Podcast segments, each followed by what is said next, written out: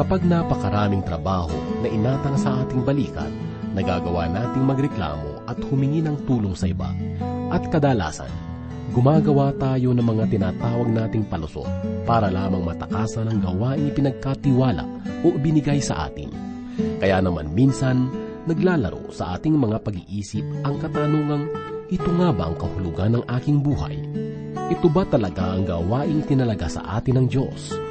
O masigit panghihirap ang buhay habang tayo ay tumatanda? Ito marahil ang mga katanungang namumutawi sa bibig ng isang propeta na nagngangalang Jeremias sapagkat noong maramdaman niya ang bigat ng pasanin na kanyang dinadala, ang kanyang puso ay unti-unti nang nalulumbay. Ngunit ang mga katanungang ito na bumabagabag sa kanyang puso ay pawang napagtagumpayan niya, sapagkat sa paglipas ng panahon, ang katangian ni Yahweh bilang tapat at mapagmalasakit na Diyos ay kanyang naranasan.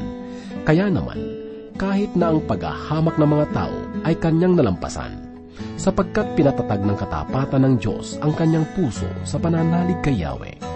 Subalit ano ba ang batayan na ginagawa ng Diyos sa tuwing siya ay maglalagay ng tungkulin sa ating mga balikat? Ang Panginoon ba ay mayroong hinihinging kakayahan mula sa atin upang tayo ay maging karapat-dapat sa Kanya? Hayaan ninyong tunghayan natin ang kasagutan sa mga katanungan ito sa unang kabanata ng Aklat ng Eremias, talatang 4 hanggang 11, na sa atin ay iatid ni Pastor Rufino de la Peret. Dito lamang po sa ating programang Ang Paglalakbay. Ako ay lalapit sa iyong harapan,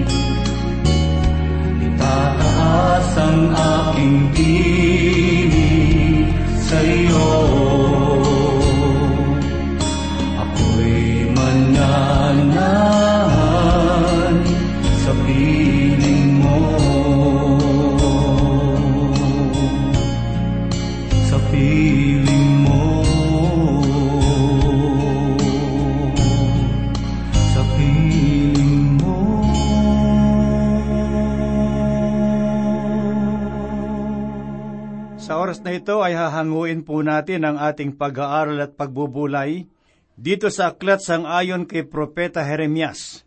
Unang kabanata, talatang apat hanggang labing siyam. Muli pong sumasa inyo ang inyong kaibigan at pastor sa Himpapawid, Rufino de la Peret.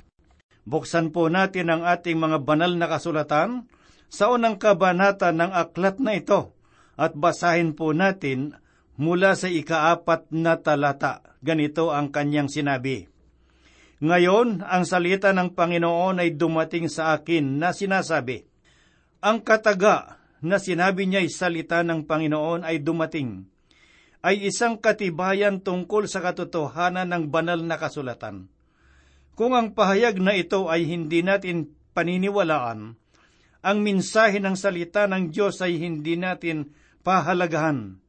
Subalit, kung pag-aalinlanganan natin ang ginawang pahayag ng Panginoon kay Jeremias, hindi pa rin ito napawawalang bisa ang katotohanan. Bagkos, ito ay naging paninindigan ni Jeremias hanggang sa huling sandali ng kanyang buhay. Ano ang dahilan? Basahin po natin ang kanyang kasagutan dito sa ikalimang talata na sinabi ng Panginoon. Bago kita inanyuan sa sinapupunan ay kilala na kita. At bago ka ipinanganak, ikaw ay aking itinalaga, hinirang kitang propeta sa mga bansa. Ako'y nagagalak sapagkat ang ina ni Jeremias ay mabuting babae. Hindi siya tulad ng iba na natitiis nilang ilaglag ang kanilang mga dinadala sa kanilang sinapupunan. Mapagtakpan lamang ang kanilang kahalayan at kahihiyan. Merong mga nagtatanong kung ang fetus na nasa sinapupunan ng isang ina ay ganap ng tao. Sinasabi nila ito sa layuning pabulaanan na ang aborsyon ay hindi kasalanan. Ngunit kung pag-aaralan po natin ang sinabi ng Diyos kay Jeremias, maunawaan natin na ang sanggol na nasa sinapupunan ng isang babae ay buhay na tao. Sapagkat ang patotoo ni Haring David na matatagpuan natin sa klat ng mga awit kabanatang isang daan, tatlumpu at siyam, talatang labing lima, ay malinaw na katibayan tungkol sa bagay na ito. Pakinggan po natin ang kanyang sinabi. Ang katawan ko ay hindi nakubli sa iyo, nang ako ay lihim na ginawa, mahusay na binuo sa kalaliman ng lupa. Maliwanag na ipinahayag sa talatang ito na ang buhay ay nagsisimula sa sinapupunan ng ina. Ayon sa mga dalubhasa, ang fetus ay kakikitaan ng buhay at dahil rito, ang aborsyon ay isang pagpatay at isang krimen. Maliban lamang kung ang pagsasagawa nito ay para sa magandang layunin upang iligtas ang isa pang buhay. Mga kaibigan, ito ang pahayag ng banal na kasulatan tungkol sa bagay na ito. Ang sabi ng Panginoon kay Jeremias, Bago kita inanyuan sa sinapupunan, ay kilala na kita. Ibig sabihin, sa tiyan pa lamang ng ating ina, ang Diyos ay gumagawa na sa ating buhay. Ngunit ano ang dahilan kung bakit ipinahayag ng Diyos ang bagay na ito kay Jeremias? Ang payak na kasagutan ay atin pong makikita sa uri ng ministeryo na gagawin ni Propeta Jeremias. Nalalaman ng Panginoon na ang minsahe na dadalhin ni Jeremias ay hindi magiging kalugod-lugod sa pandinig ng kanyang mga kababayan.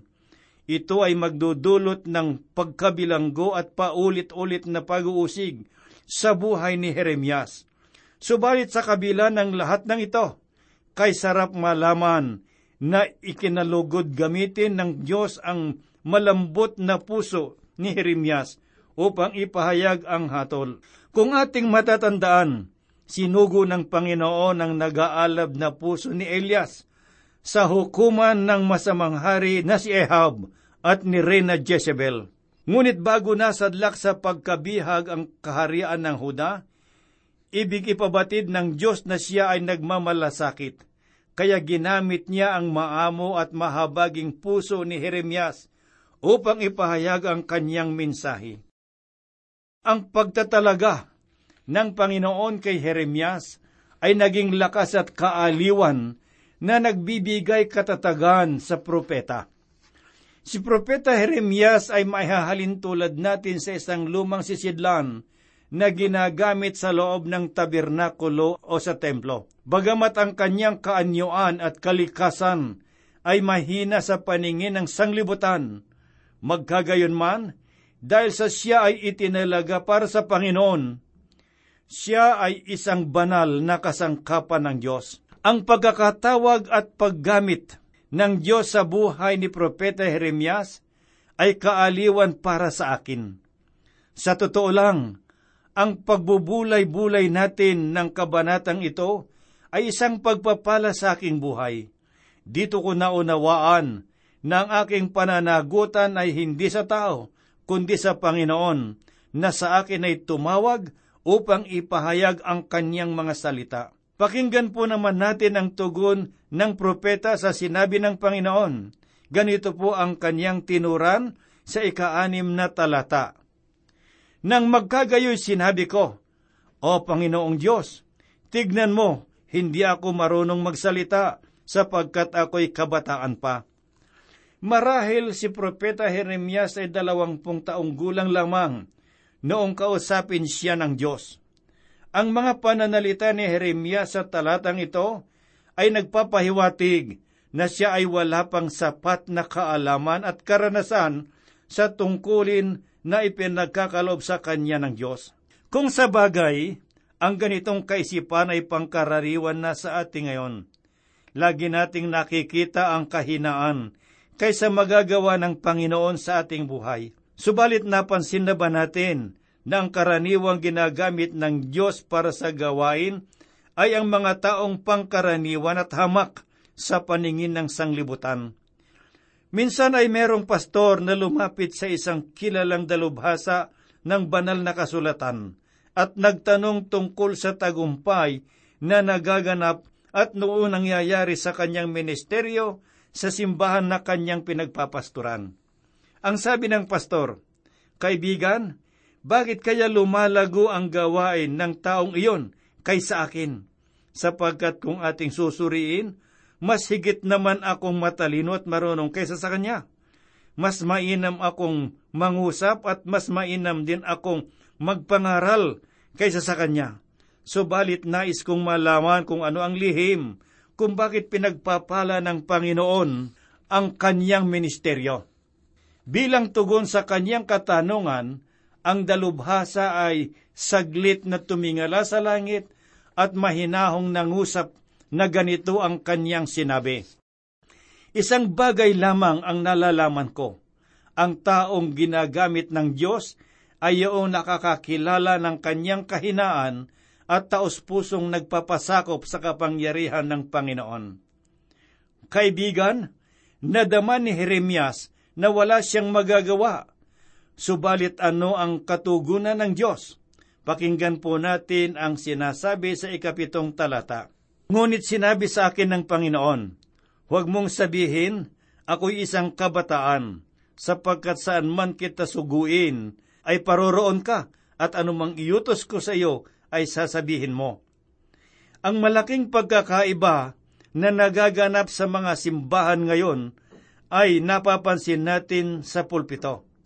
Makikita po natin sa karamihan sa mga nangangaral na tumatayo sa harapan ay hindi ganap ang kanilang paniniwala sa kanilang mga sinasabi at ipinangangaral.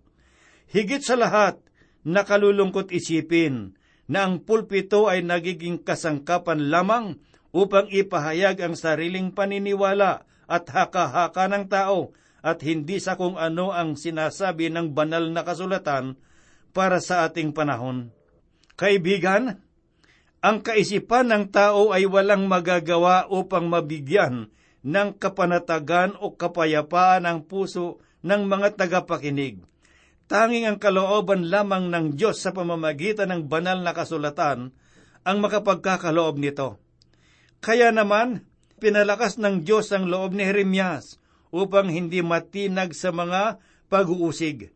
Pakinggan po natin ang sinasabi sa ikawalong talata. Huwag kang matakot, sabi ng Panginoon, sapagkat ako'y kasama mo, na magliligtas sa iyo, sabi ng Panginoon. Nalalaman ko na ang pagtuturo at pangangaral ng salita ng Diyos ay hindi palaging nakalulugod sa pandinig ng tao.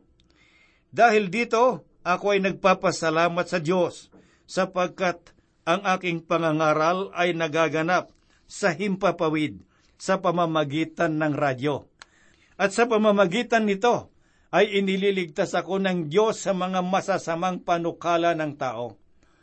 Marami ng mga patotoo ang aking tinanggap tungkol sa ginagawa ng banal na kasulatan sa kanilang buhay, kay sarap isipin na kahit na ang mga taong umuusig sa salita ng Diyos ay nakikinig. Kaya ang dalangin ko sa Panginoon ay ang kanilang kaligtasan ito ang kagalakan sa pagpapahayag ng salita ng Diyos. Ito rin ang dahilan kung bakit nais niyang huwag manghinawa o manghimagod man ang kanyang mga lingkod, sapagkat ito ay hindi babalik sa Panginoon na walang kabuluhan. Ang sinabi ng Panginoon kay Jeremias, Huwag kang matakot, sapagkat ako ay kasama mo na magliligtas sa iyo. Sang-ayon kay John Knox, na isang mangangaral. Ang tao na kasama ang Panginoon ay higit pa sa karamihan. Kaibigan, hindi tayo nag-iisa, kasama natin ang kataas-taasang Diyos. Sa bawat mga ngaral ng salita ng Panginoon, nagsusumamo ako sa inyo at nakikiusap na pag-aralan nating mabuti ang Biblia. Ang pulpito ay dapat na mapuno ng mga pangangaral, pagtuturo at pag-aaral ng banal na kasulatan, sapagkat sa pamamagitan lamang nito natin makikita ang tunay na magagawa ng Diyos.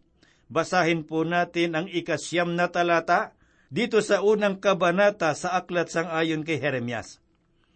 Pagkatapos ay iniyunat ng Panginoon ang kanyang kamay at hinipo ang aking bibig, at sinabi sa akin ng Panginoon, Narito, inilagay ko ang aking mga salita sa iyong bibig. Ang paglalagay ng Panginoon ng kanyang salita sa bibig ni Jeremias ay kamanghamanghang bagay, sapagkat ang bagay na ito ay nagpapatunay na kinasiyahan ng Diyos ang kanyang masalita na nasusulat sa banal na kasulatan. Ngunit may mga nagsasabi na hindi ang mga salita kundi ang ipinahihiwatig ang siyang kinasiyahan ng Panginoon. Subalit ang paniniwalang ito ay kabulaanan, sapagkat makikita po natin na maging ang salita ng Diablo ay naitala dito sa banal na kasulatan. Ang bagay na ito ay kadalasan na nabibigyan ng maling pananaw at tungkol sa iba-ibang salin ng banal na kasulatan, ako ay naniniwala na dapat tayong magkaroon ng masusing pag-iingat at ipaliliwanag ko ito sa pamamagitan ng isang paglalarawan. Minsan ay merong isang babae na nagnanais na maging isang magaling na mga awit. Kaya noong matapos ang oras ng kanyang pagtatanghal, tinanong niya ang kanyang mga kaibigan kung ano ang reaksyon ng mga hurado. Sinabi ng kanyang mga kaibigan, Ayon sa mga hurado, ang iyong pag-aawit ay makalangit. Ang sabi naman ng babae, totoo bang sinabi nila ang pananalitang iyon o sinabi nila ito sa pamamagitan ng maraming salita ng paghanga?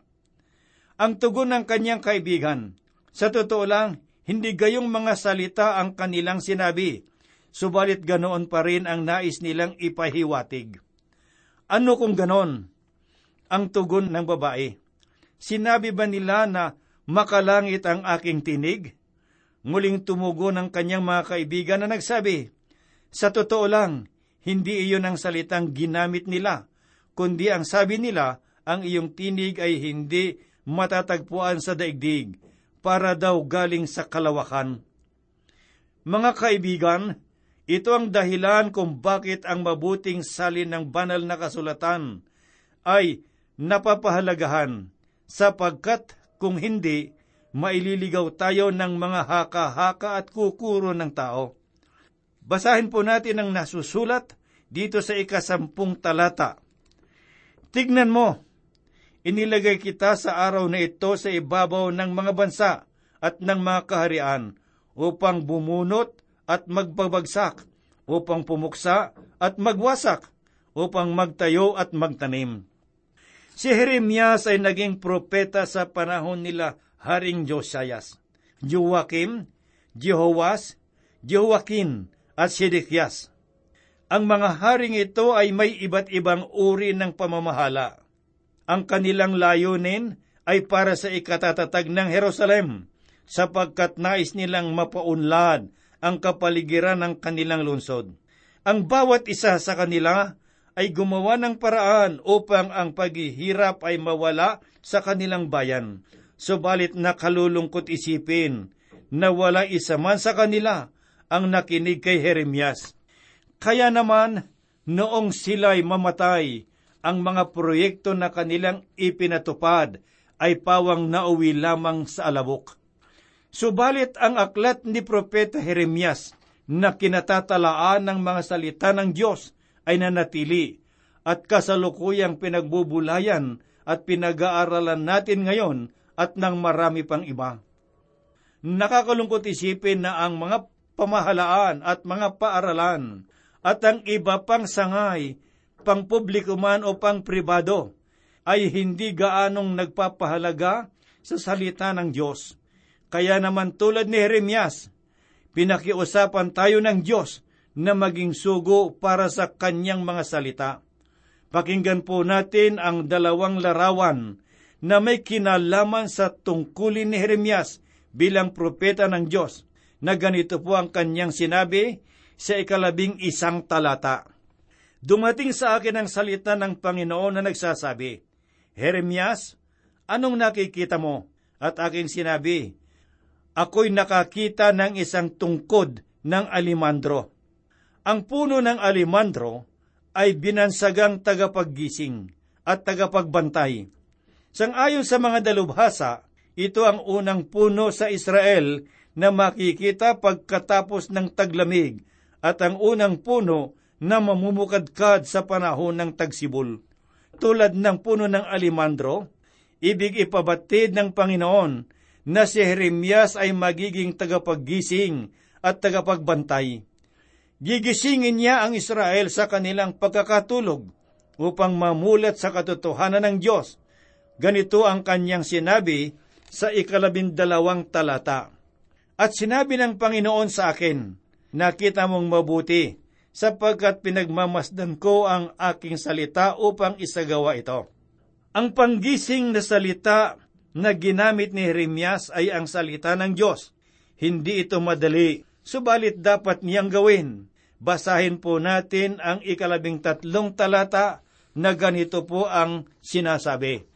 Ang salita ng Panginoon ay dumating sa akin sa ikalawang pagkakataon na nagsasabi, Ano ang iyong nakikita? At aking sinabi, Ako'y nakakakita ng isang palayok na pinagpapakuluan at nakaharap palayo sa hilaga. Ang kumukulong palayok ay tumutukoy sa isang bansa na naglalayon na sakupin ang Huda. Sa panahon ni Propeta Jeremias, ang bansang Ehipto at ang bansang Assyria ay hindi na nagbabadya ng panganib sa hilagang kaharian ng Huda. Subalit sa palibot ng mayaman na lupain sa hilaga, ay pumapainan lang tulad ng kumukulong tubig ang kapangyarihan ng Babilonya.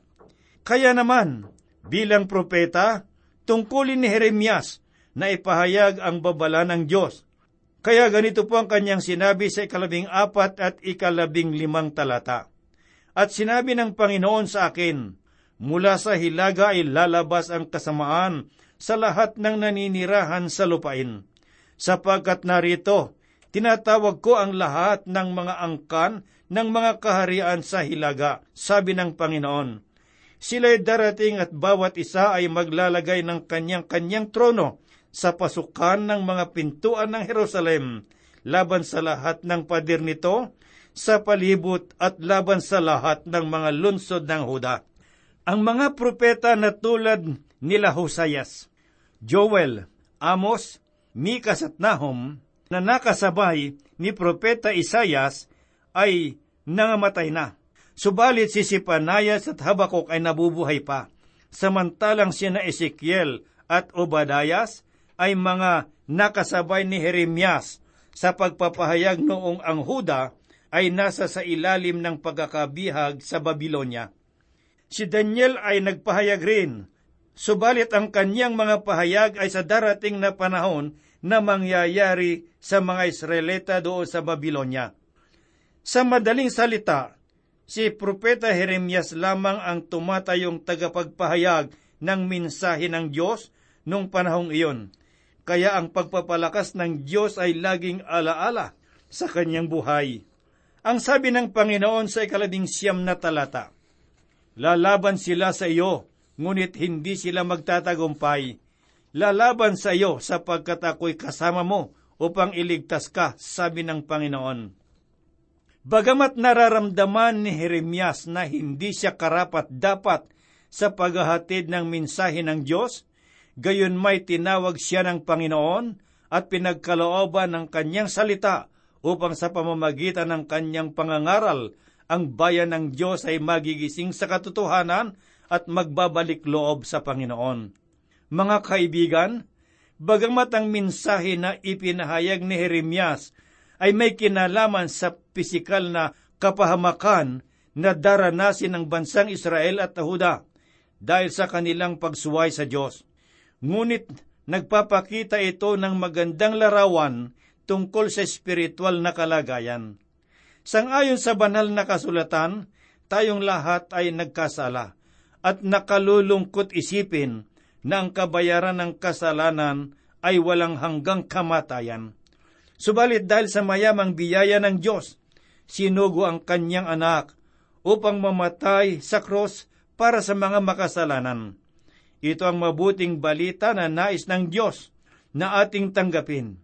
Ibig ng Panginoon na tanggapin natin ang ginawa ni Kristo para sa atin at ilagak natin ang ating buhay sa pananampalataya sa Kanya at kamtin natin ang buhay na walang hanggan.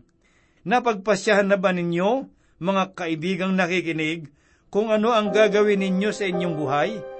Kung hindi pa, ako'y namamanhik sa inyo na makipagkasundo kayo at magkaroon ng kapayapaan sa Panginoong Diyos sa araw na ito, sapagkat ito ang araw na tamang panahong itinakda ng Diyos para sa iyong kaligtasan.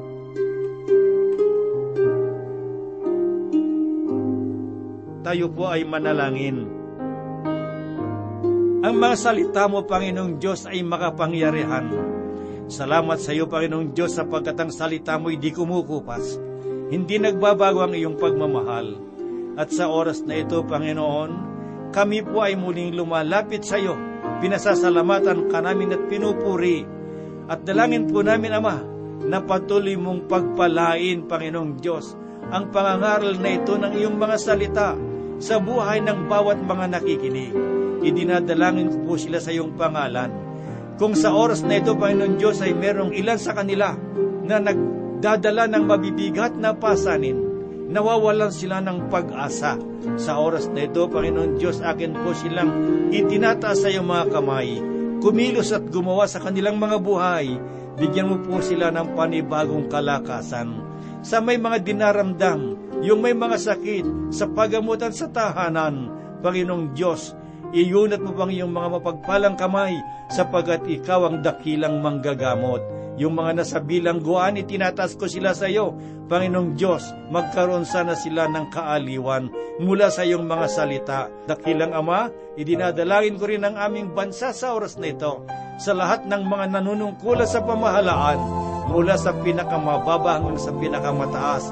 Kami po'y umaasa nananalig na ang lahat ng itutugunin mo at gagawin sang ayon sa iyong kalooban, sapagkat ang lahat ko'y hinihiling namin idinadalangin sa banal na pangalan ng aming Panginoong Heso Kristo. Amen. Jesus, pag-ibig ng buhay ko, takila at tapat sa mga dalangin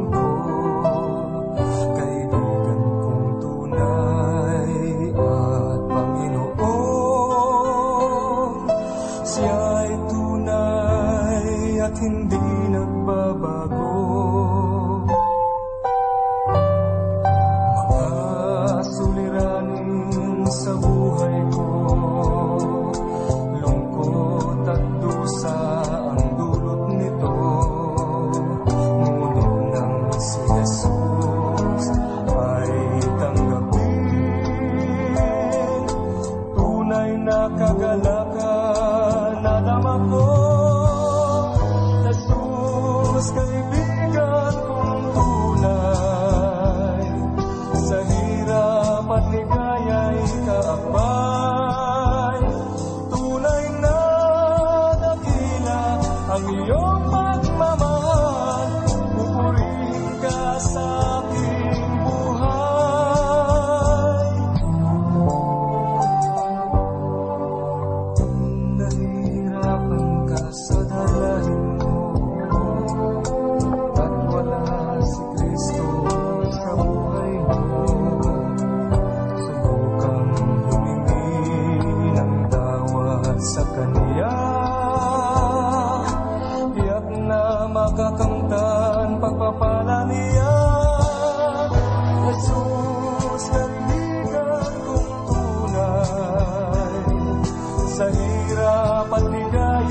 ka